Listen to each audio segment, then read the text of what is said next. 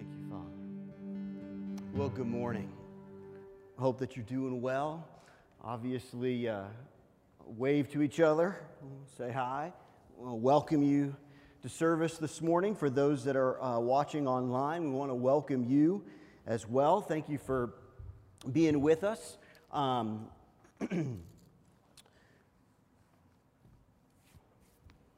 hope that, uh, thanks, guys. Great job. Like I said, hope that you're doing well. Um, a couple things we want to talk about really quickly um, is our giving situation is, is obviously a little bit different than it's been, or at least we're probably getting closer to it being a little bit more normal um, for us. But uh, there are plates up here at the front. If you have your offering or tithes, uh, you can put those in the, uh, the offering plates um, or uh, before after service, whenever is convenient for you. And then also we can, you can give online as well. Um, also, if you would rather send in check in the mail, you can do that. Uh, and again, we just want to thank you for your faithfulness during this time. Um, we're going to go ahead and jump right into the message this morning. We're in the middle of, a, of our series on the book of Revelation.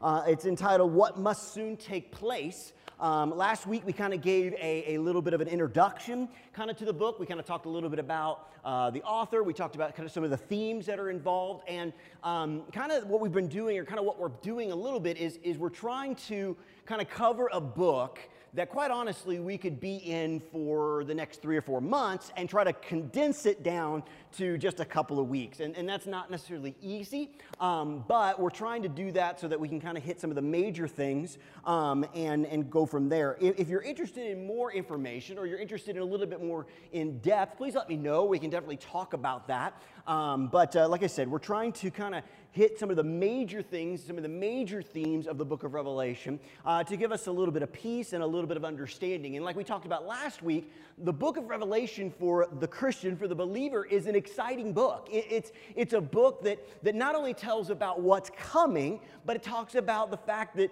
uh, we win and that we get to ex- be excited about what God has in store. It doesn't need to be scary, it doesn't need to be uh, bring forth a bunch of worry. It needs to really be a book that, as we learn more and more about, it builds our faith and helps us to see a little bit more about what God has in place for us. So, this week, we're going to be looking at the seven churches. We're going to be looking at uh, basically the messages that Jesus gives to these seven churches. And just so you remember, as we kind of talked about really briefly last week, the number seven in Scripture is kind of the number of completion. It's kind of the number um, of basically saying it, it's of the whole or it's done, if that makes sense. And so the fact that there are seven churches, and these were seven literal churches that actually existed at the time, it's really not just to them, it's to the complete or the whole church, which we are a part of.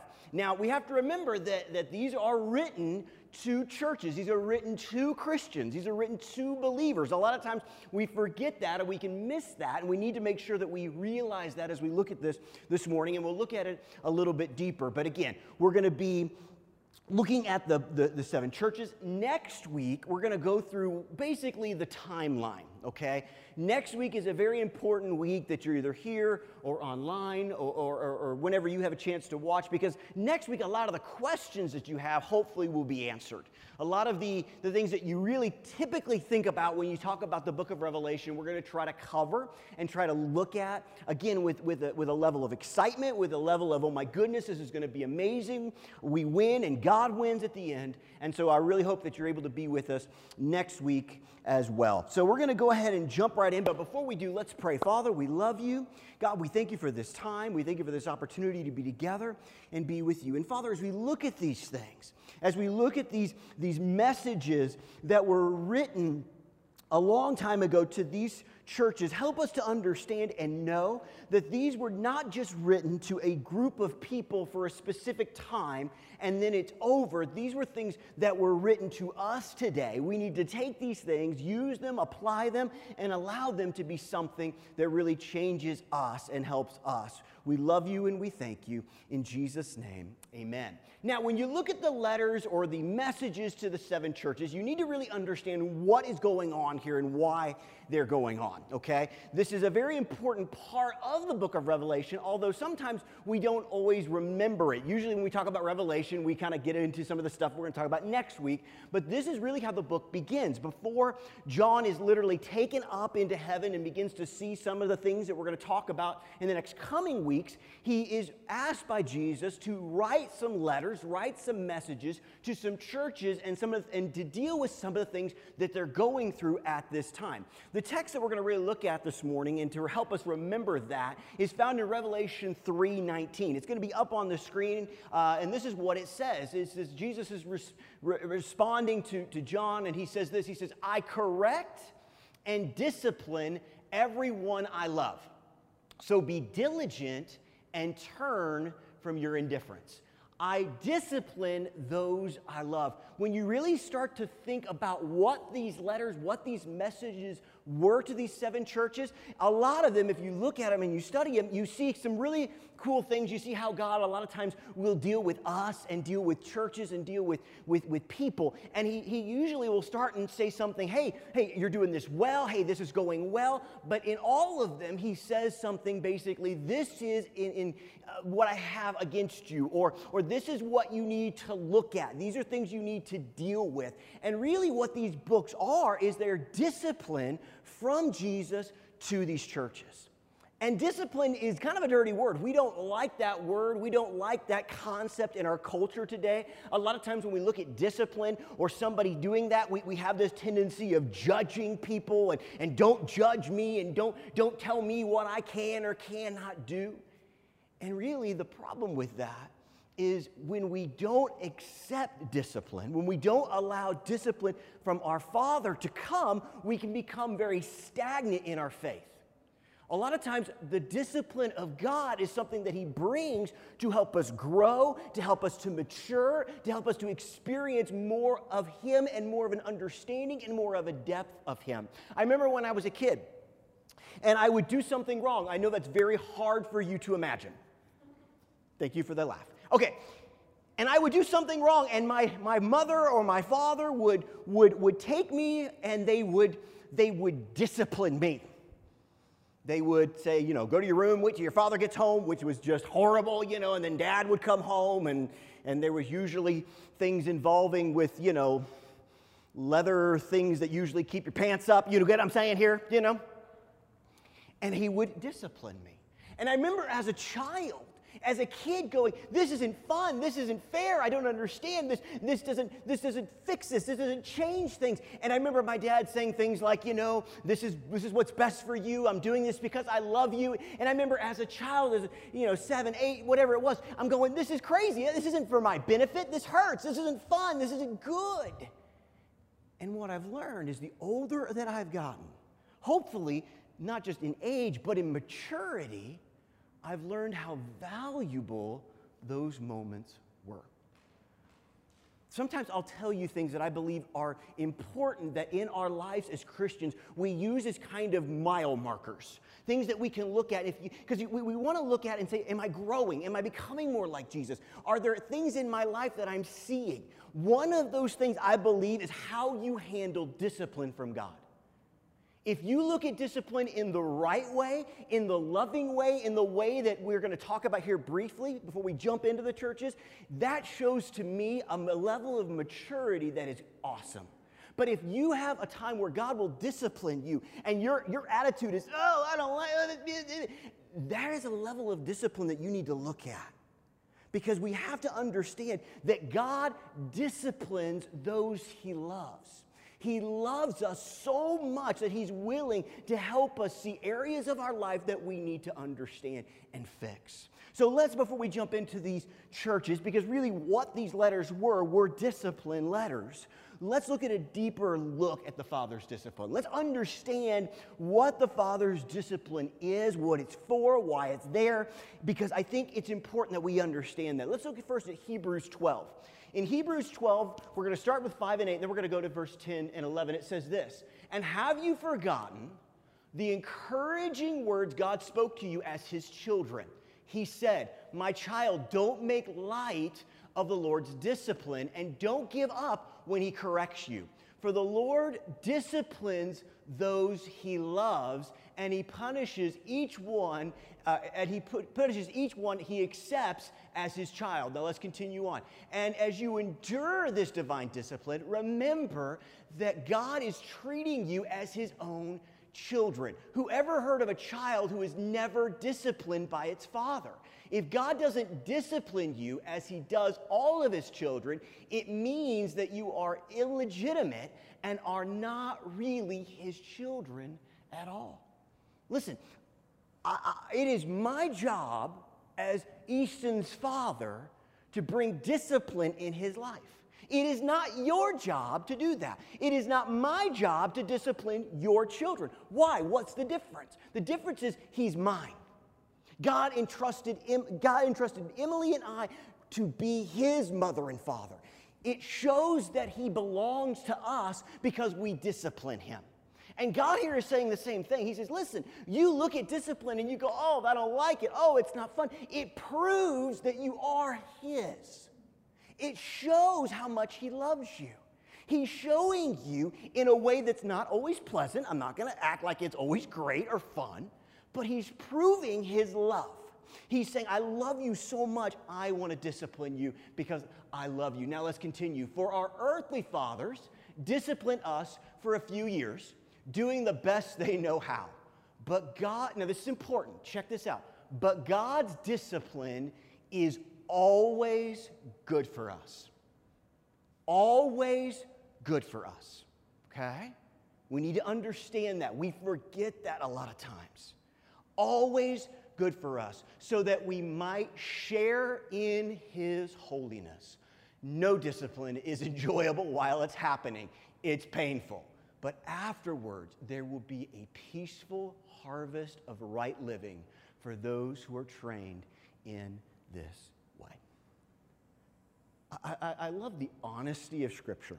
And obviously, it's, it's, it is truth. But I love that, that, that, that we have a situation here where the writer of Hebrews doesn't, doesn't kind of placate you. He doesn't, he, or, or, she, whoever it was, they, they don't go, oh, well, you know, this happened, or, or it'll be easier, it'll be fun. No, we hear it. It's not always going to be fun, it's not always pleasant. But there's something going to come out of it that's amazing. The problem is, is we have a society that doesn't want discipline. And I'm not just talking about the society outside of the four walls of churches. I'm talking about the church itself. We have this mentality in both places, unfortunately, that says you don't have the right. You don't judge me. Don't say this. And you know what I've found a lot of times when people say that? What they're really communicating is don't tell me that I'm doing things I shouldn't be doing. Don't tell me that I need to change. Don't tell me that I can't do the things I really want to do. And so, unfortunately, we live in a culture, both inside and outside of the church, who has begun to scorn discipline, has begun to look at it and, and, and say, I don't want anything to do with it. And what's interesting about that is Paul wrote Timothy in 2 Timothy 4 and he's somewhat prophesying about what's coming. And you got to remember the context of Timothy. Timothy is a young pastor, and Paul, who is getting ready to be killed for his faith, is writing to Timothy and kind of instructing him on a lot of these types of pastoral things and a lot of things about the church. Okay? That's the context that we're looking at. But this is what Paul tells Timothy in 2 Timothy 4 3 through 4. And I actually am going to use the amplified version because I, I thought it really showed some interesting things. So, for those that are not familiar, what you see here is up here on the screen where you kind of see those uh, uh, parentheses, that's parentheses, whatever those brackets are, those are things that are that were brought in to kind of help amplify what's being said. But this is what it says. This is Paul writing thousands of years ago. For the time will come when people will not tolerate sound doctrine and accurate instruction. And what does that mean? It means things that challenges them with God's truth. Things that challenge them with God's truth. But wanting to have their ears tickled with something pleasing, they will accumulate for themselves many teachers Let's continue on with verse 4. Many teachers, one after another, chosen to satisfy their own desires and to support the errors they hold, and will turn their ears away from the truth and wander off into myths and man made fictions. And this is important. I thought this was really good. And accept the unacceptable. Doesn't sound like our world today at all, does it? Accept the unacceptable. Now, what's important, and we're going to talk about this in just a minute, is we see this concept in uh, of, of 2 Timothy of ears. They will turn their ears away from the truth. They will turn their ears away from the truth. My job, listen, hear my heart here, okay? I love you. I want what I want God's best for you. But my job is not to tickle your ears. My job at times is to share things that are not easy to hear. My job is to share things that are sometimes disciplinary and sometimes hard to understand, or not hard to understand, but hard to hear and hard to, to deal with because I love you, because I want you to have an awesome destiny with God. I want you to get everything God has for you. And sometimes that means that there's going to be moments where you're not going to like what I share. But my job is not to tickle your ears. My job is to share the truth of God's word so it changes your heart. So it changes in you, into who God wants you to be. This is important. Look at your nose. I want you to understand this because I think if you can grasp this, if we can understand this, it can change so much in our life. Discipline is a priceless gift of love from God to us. Discipline is a priceless gift of love from God to us. If we can understand that, if we can know that, if we can apply that in our lives, it's going to change so much. It's going to change a ton. So, let's jump in here. Let's look at these seven churches. Let's look at the messages to these seven churches. But before we, we and we're going to go through each one, we're going to look at some things that, that we, I believe we need to use to discipline ourselves and, and things that we can pull out from these messages. But before we do, let's jump into Revelation 3.22. Now, I could have picked, you know, Revelation 2.11. I could have picked Revelation 2.17, mainly because what you see here on the screen is what follows every, basically, to an extent, ends each message to these churches. It, it kind of closes it out. And I just picked the last one in Revelation 3:22. It says this: anyone with ears to hear must listen to the Spirit and understand what he is saying to the churches. Okay? We talked about back in 2 Timothy, people's ears. Okay? People's ears. Now, my, my belief is, is probably everybody here that I know of has two of these and they work fairly well. Some of us need to have some, some help in that area. So I, I'm going to be, I probably need some hearing aids myself, but we have ears to hear, okay? What this is talking about, what we need to understand is sometimes it's easy in these moments to start thinking about other people, okay? You have ears, okay? And God wants you to use them to hear what the Spirit is speaking to you today. Okay? So I'm to ask you to do your very best to not think about your husband or your wife or your kids or your neighbor or your friends. I want you to use the ears that the Spirit has given you so that you can listen and understand what the Spirit is communicating to you personally. Okay? So that's why I started, and it's interesting that each ending begins with that. So let's let's start, let's jump in. We're gonna go in order here. We're gonna start in Revelation 2 and go into 3. But first, we're gonna look at the church in Ephesus. The church in Ephesus. And really, what this is about, what this letter, I'm going to try to bring it all down and kind of concise it all, is this. We need to return to real love by disciplining your heart. We need to return to real love by disciplining your heart. Now, we're going to jump into the scripture here, and we're going to jump around a little bit as far as some of the things that are there. Um, so you just kind of need to follow along with me. And again, they'll be up on the screen. It says this in Revelation 2 1, and then kind of there 1 through A, and 2A, 4, or 5A. This is what it says The angel of the church in Ephesus, to the angel of the church in Ephesus, right now, So we all understand, okay? When, when we see the word angel here, this is basically translated as messenger. This is not an angelic being, okay? A lot of uh, actual, a lot of theologians and a lot of people much smarter than me really believe that these were actually written, that angel or that messenger was actually the pastor of that local body, okay? So just so we understand. So to the angel or the messenger of the church in Ephesus, write, okay? I know your deeds, your hard work, and your perseverance. Yet I hold this against you. You have forsaken the love you had at first. Consider how far you have fallen. Repent and do the things you did at first. Now, I want to stop here and let's look at this church. Let's see what they're doing. Because again, we see some things where we're seeing some right things, and then some things where God says, listen, I, I need you to look at these areas in your life. It's interesting to me because in this situation, we see the people of Ephesus busy. We see them about their father's business. They're doing things. He says, I see your deeds, your hard work. These aren't people that are just sitting there doing nothing. They're busy. They're about their father's work. And God says, hey, that's great. But look, he goes, listen, you are missing something very important.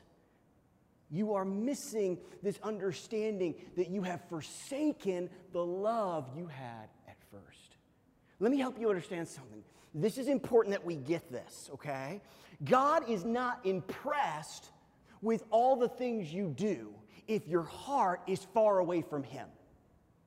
Jesus talked about that. He basically said, Hey, listen, there's going to be people that are going to come to me on that last day, and I'm going to say, Depart from me. I don't even know who you are. And they're going to say, But God, we did all these things in your name. And Jesus says, I'm sorry. Now, listen, this is not to say that we shouldn't be about our Father's work, but it is to say that we cannot forget that first love. That love is what propels us to do the works of God. And that's important that we catch that. You ever you ever met somebody, and this is an amazing thing. I love these moments when God brings them about. Have you ever been able to uh, lead somebody to the Lord, or, or, or, or you're, you're with somebody who maybe just experienced basically going from death to life? I don't know about you if you've experienced that. I have never once experienced that understanding in people's life where they are not just totally and completely blown away by the love of Jesus. It's like they're just sitting there going, Man, my life was a mess. I was headed to hell, and now I'm on my way to be with Jesus forever. I'm forgiven. I mean, and they are excited, and there's just love just bubbling, bubbling, bubbling out of them. I love those moments. But you know what is sad at times? Those same individuals that start there don't stay there all the time.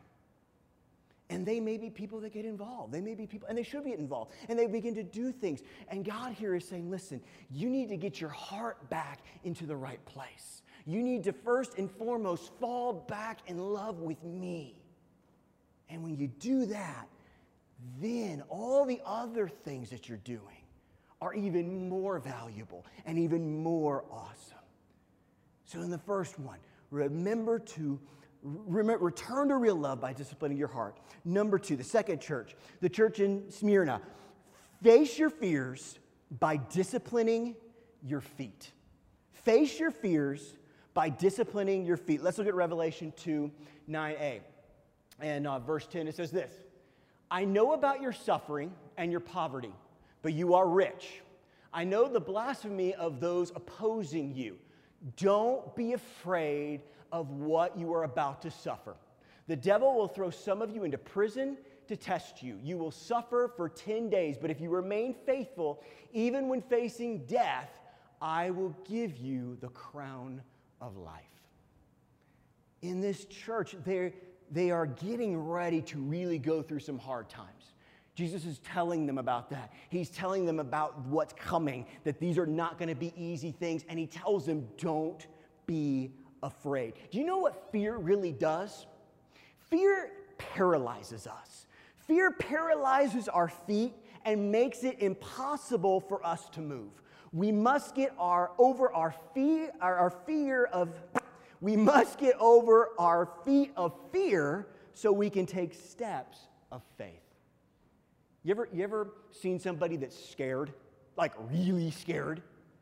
You know what they typically do? Because we even say this they, they freeze up with fear, they can't move.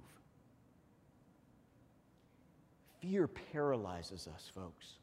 It keeps us from accomplishing what God wants us to accomplish. It keeps us from doing the things that God has asked us to do. And in this situation, basically, Jesus is communicating listen, don't be afraid. Don't be paralyzed. You got to keep moving. If you'll keep moving, you'll get a crown of life. Don't allow your fear to keep you from moving forward. Remember, God has not given us a spirit of fear. But a lot of times, because of the things we face, because of the things we go through, we allow that fear to paralyze us. Let's look at James 1. In James 1, verses 2 through 4, this is what it says. James 1, 2 through 4, it says this Consider it pure joy, my brothers and sisters, when you face trials of many kinds, knowing, because you know that the testing of your faith produces perseverance. Let perseverance finish its work so that you may be mature and complete, not lacking anything those trials, those, those scary things, those things that are coming that can keep us from moving forward in faith are things that we have to guard against. We have to be aware of them. We have to know that they're there so that we can continue to grow, so that we can continue to allow these things to take place in our lives, so that we can get to the place where we're mature and complete lacking in nothing. But if we freeze, if we keep our feet from moving forward, we're going to miss those things. We're going to miss. Uh, in your notes, I kind of put a little easy um, equation that you need to remember when you're going through hard things. When you're going through hard things, you need to remember this equation persecution equals purification. Persecution equals purification. A lot of times when you're going through those things, what God is wanting to do is to purify you and to make you more holy and more like Him. More like Him. Number three, church number three, the church in Param, Para, Paramum. Sorry, guys, sometimes these are hard to pronounce.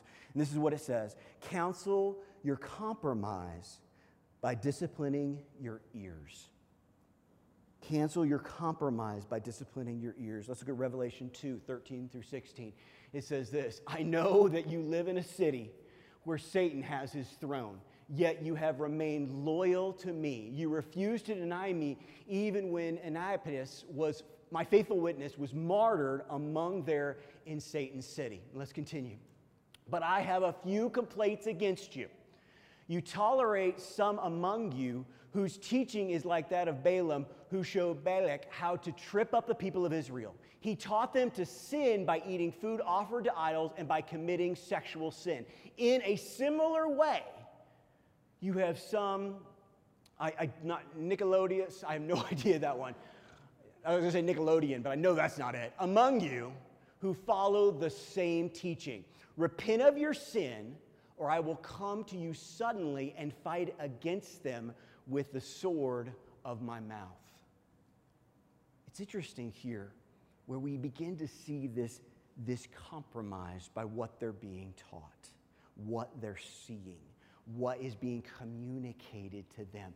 And Jesus here is saying, hey, listen, listen, you're following things that are not of me. You're, you're following teaching that is not of me. You're beginning to do things. Where does all this come from? It comes from what you're hearing, it comes from what you're ingesting into your body as far as spiritually food?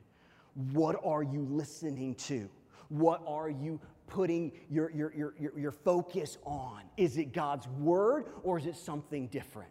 Because listen, there's a lot of individuals out there today who are spewing a lot of different things, and some of them are great, and some of them, quite honestly, are horrible stuff. They are stuff that is going to cause issues. And it's interesting here that Jesus finishes this little statement here in, in, in Revelation uh, 2.16 by saying this, repent of your sin or I will come to you suddenly and fight against them with the sword out of my mouth. What is the sword that's coming out of Jesus' mouth? It's the Word of God. It's the Word of God. Anything that you're hearing, whether it's from me or anybody else, you need to compare. You need to look at and say, is this what God's word says? Because you need to understand something. Either we line up with the word of God or the word of God comes against us. Either we line up with the word of God or the word of God will come against us. So we need to be careful what we're hearing. We need to check what we're hearing. We need to make sure that we're not just individuals who anything that's put in front of us, we digest. We need to compare it and allow it to be something that we compare to the Word of God and not allow that to bring compromise into our lives. Next, the church in Thyatira. Develop your morals by disciplining your mind. Discipline your mind. Look at Revelation 2 19 through 22. It says this I know all the things you do. I've seen your love, your faith, your service, and your patient endurance, and I can see your constant improvement in all of these things. Hey, man, that sounds, uh, we're doing pretty good. But I have this complaint against you.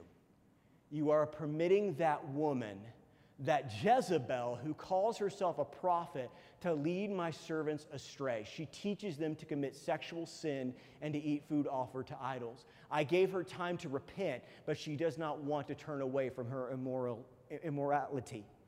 Therefore, I will throw her on a bed of suffering, and those who commit adultery with her will suffer greatly unless they repent and turn away from their evil deeds. The individual of Jezebel, the Bible says, was, was was the most evil woman who's ever lived. And, and here's what's interesting the, the lady of Jezebel, that individual is long gone, but the spirit of Jezebel still lives on. And we have to understand that. We have to know that these things, these moral decisions, these decisions to, to shun and stay away from these things that are evil and destructive, they start in our minds. They start there. And we want to make sure that we stay the course. We want to make sure that we don't allow ourselves to lay down in a bed with her and to be able to be basically inwardly and outwardly destroyed. So he says, hey, listen, develop your morals by disciplining your mind. Next, the church in Sardis.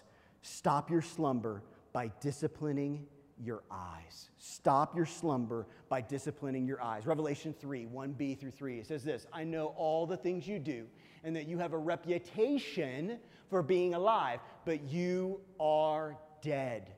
Wake up. Strengthen what little remains, for even what is left is almost dead. I find that your actions do not meet the requirements of my God. Go back to what you heard and believed it first. Hold to it firmly. Repent and turn to me again. If you don't wake up, I will come to you suddenly, as unexpected as a thief. Time to wake up. Time to wake up. You know what's interesting? We, we think we can fool a lot of people, don't we? It's interesting here that, that, that Jesus says, you know, you have a reputation for being awake, but you're not. You know what I've learned? And this isn't real deep. You're not going to fool God. You may fool me, you may fool other people, but you know what? Jesus knows. And I don't say that to scare you or, ooh, he's going to get you. No, I say that because he knows what's going on in your heart. He knows that he, and here's the thing, he wants us to wake up. He wants us to open our eyes. And here's the other thing that we need to understand, okay? Most of us, hopefully, hopefully last night, we all, at some point in time, we all got into bed or wherever, we closed our eyes and tried to go to sleep, right? That's a good thing. We all need our rest. It's important. But here's the thing that I've found, at least for me when I go to sleep, I don't know I'm actually asleep. I don't know that I have been asleep until I wake up. Spiritually speaking, unfortunately, sometimes that's our situation. We don't even know we're asleep. We don't, we're not even aware. Jesus, in this letter to them, says, Listen, you need to wake up. Why does he say to wake up? Because they probably don't even know they're slumbering. They need to open their eyes to see that. Sometimes we have to be willing to maybe look at our own life and our own spirit and realize that maybe we're not as awake as we thought we were. And it's time to wake up. We need to discipline our eyes. Look at Hebrews 12, 1b through 2a. It says this So, what do we do with our eyes? And let us run with perseverance the race marked out for us, fixing our eyes on Jesus, the pioneer and perfecter of our faith. You say, Aaron, I'm not sure. Am I awake? Am I not? Question Where are your eyes focused? Who are you looking to? Because let's be honest, there's lots of things in this world that you can focus on. There's lots of things that you can be looking at. And Jesus is saying, You need to look to me. Next, the church in Philadelphia serve God in obedience by disciplining your hands disciplining your hands. Revelation 3 7 through 8, it says this Write the letter to the angel of the church in Philadelphia, this message from the one who is holy and true, the one who has the key of David. What he opens, no one can close, and what he closes, no one can open. I know all the things you do, and I have opened a door for you that no one can close.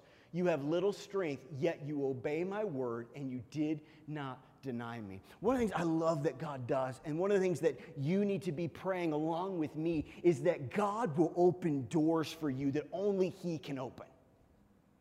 Okay? A lot of times when we talk about open doors, a lot of times what we need to look at is this idea of decisions and choices that we're making. A lot of times, if people come to me and they say, I'm praying about this, I'm not sure what I want to do, I'll pray, God, if this is your will, if this is what you want, open the door.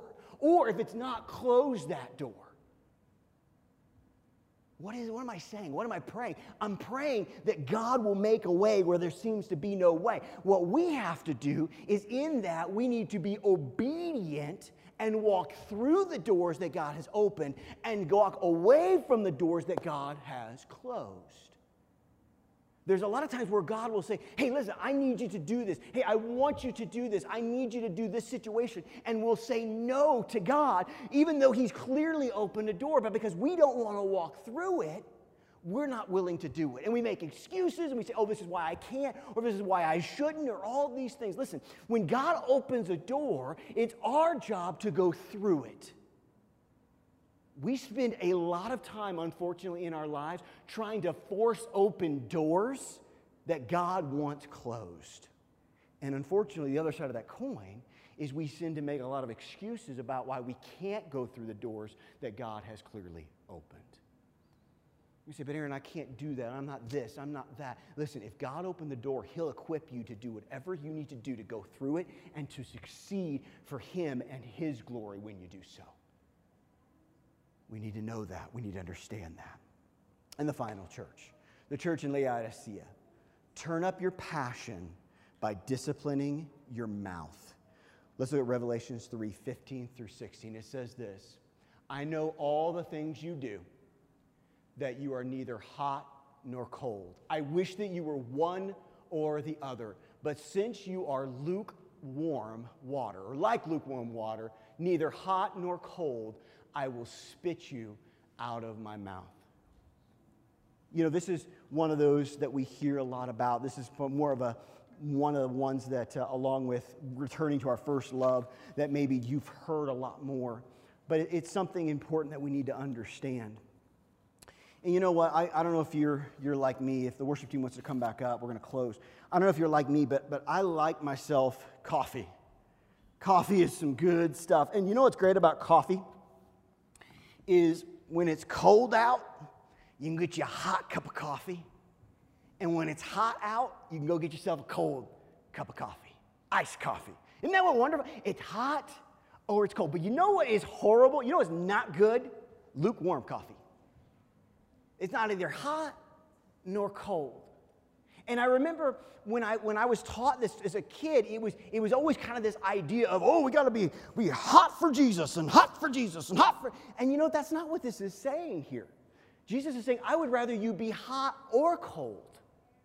This isn't about an understanding of one being hot is good, cold being bad. It's an understanding that he wants a group of people. If you're going to be hot for him, be hot for Jesus. If you're going to be cold for Jesus, be cold for Jesus. What he doesn't want is this lukewarm, medium uh, kind of situation that unfortunately a lot of us find ourselves in.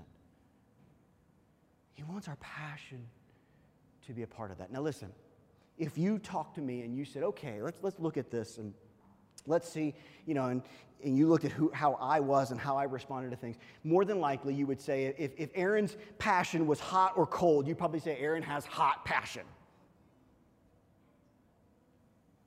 I'm excitable and I move around a lot and, and sweat and all that sort of stuff.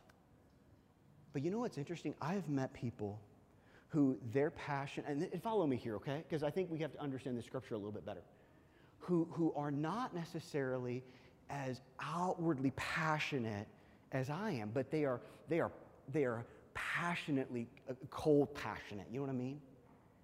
They are, their passion for God is, is not necessarily real boisterous and not real loud, but you know what? They are solid. You know, they're like, they're like, hear me here, they're like an iceberg. They are just solidly passionate about God.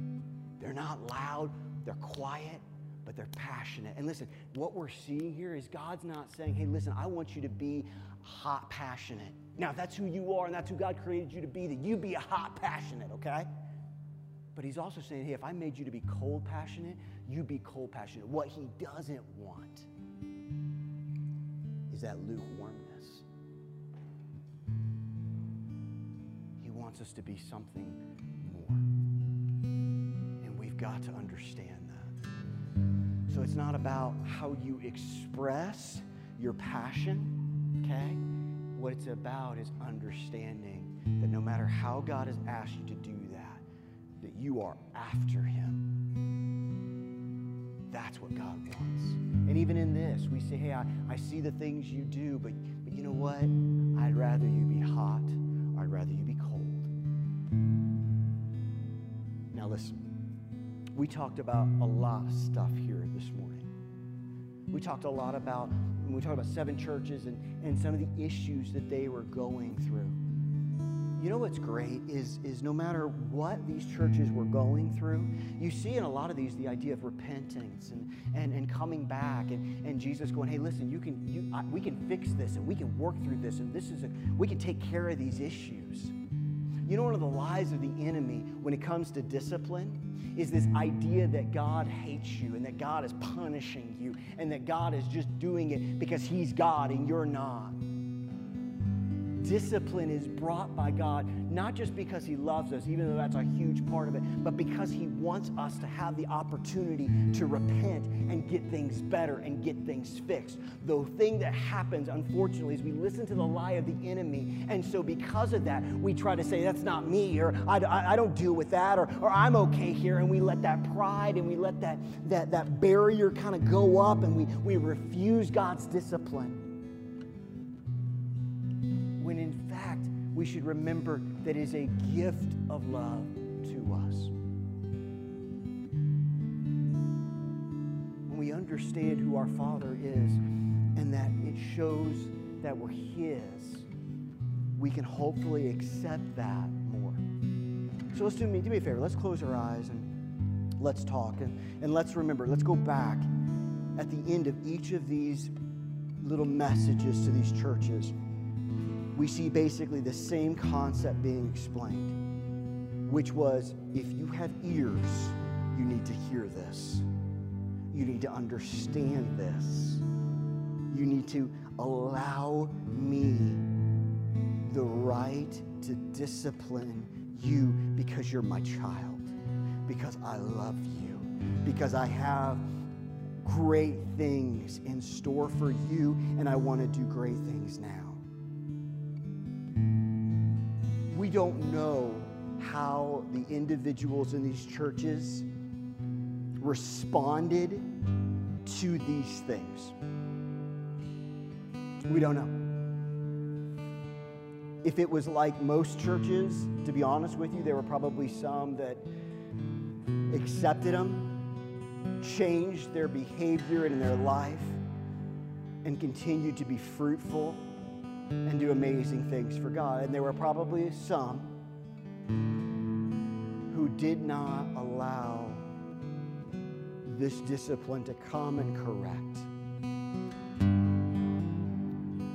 You know, I, have played sports my whole life, and I've had lots of different coaches. The best coaches I've ever had were not the coaches who just simply said the things I did well. The best coaches I had would, yeah, they would, they would tell me the things I did well, but they would also tell me the things I needed to work on to become a better baseball player, to become a better athlete. We need to allow Jesus that same opportunity. And I know there are things in your life that are great, things that you're doing awesome, where if Jesus would show up right now and have a conversation with you, he would say, Man, listen, I'm so, pr- you're doing a great job here. Man, this is good and this is good. But you know what? I guarantee you, because he loves you so much, he'd also look at you and say, You know what, though, Aaron? This is an area you need to work on. You, you, you need to stop allowing your fear to keep you from moving in faith. Whatever it is, God wants to illuminate that, not to embarrass you, not to act like you're a horrible person. He wants to illuminate that so that it, be an area that we can all that you can work on and that you can allow it to be something that you change in your life to make you more like him, more holy and more like his son. That's our goal. We talk a lot about growth here.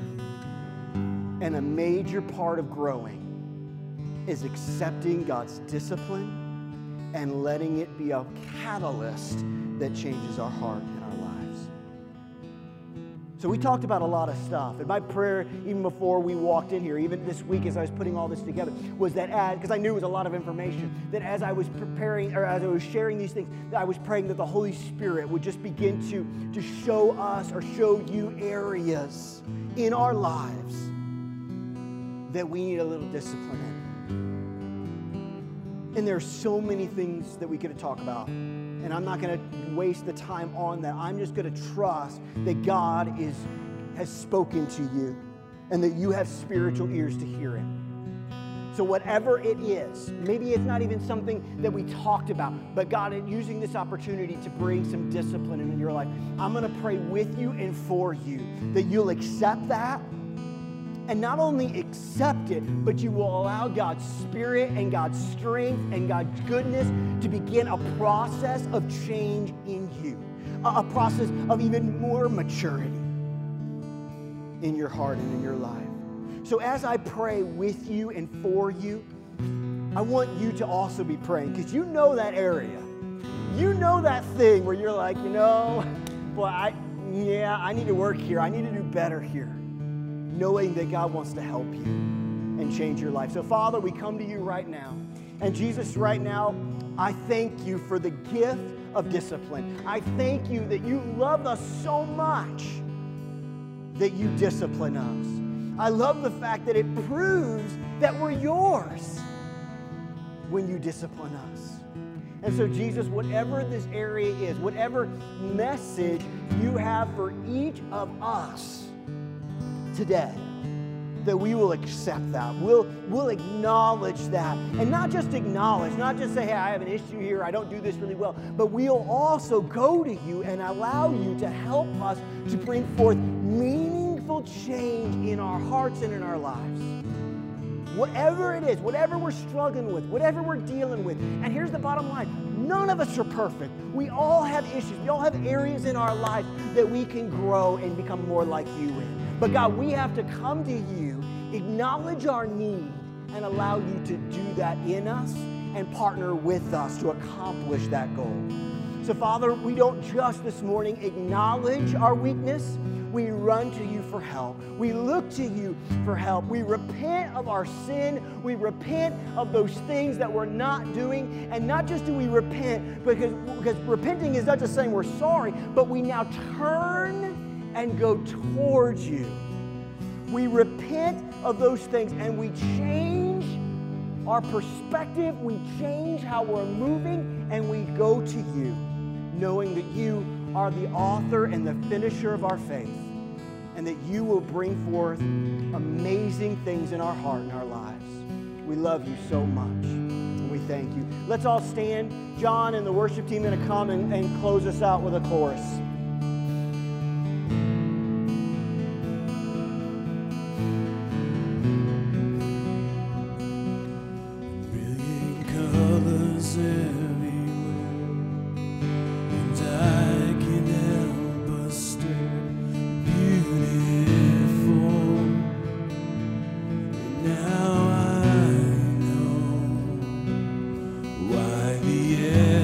cast their crowns.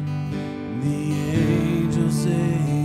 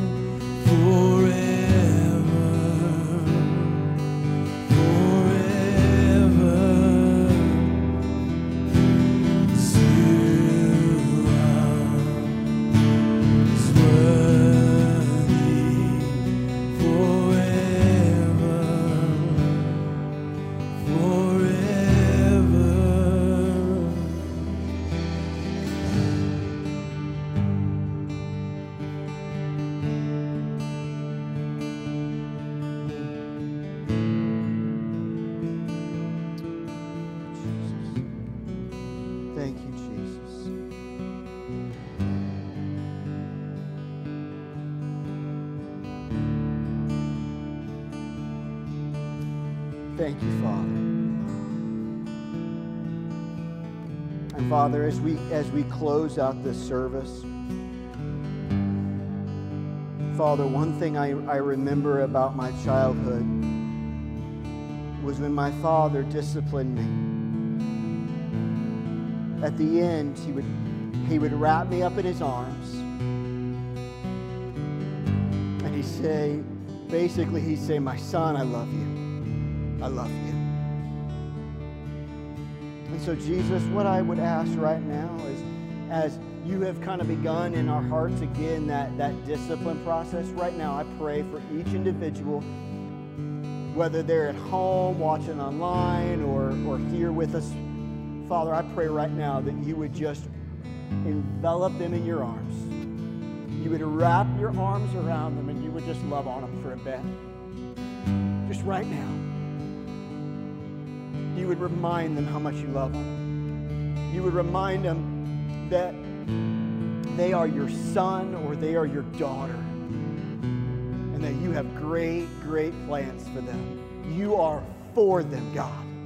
You are not against them. And you love them so much. So wrap us up, God. Wrap us up. We love you. We thank you. You're so good we love you so much. Thank you, Jesus, for this time and this morning. We love you. And we thank you. In Jesus' name, amen. Amen. Well, listen, I hope you have a wonderful week. I love you all so much. We'll, uh, we'll talk to you soon. For those that are watching online, we love you. Hope to see you soon when you're ready. But uh, we're excited for all that God has for us and all that God's doing. So have a great week. Thank you.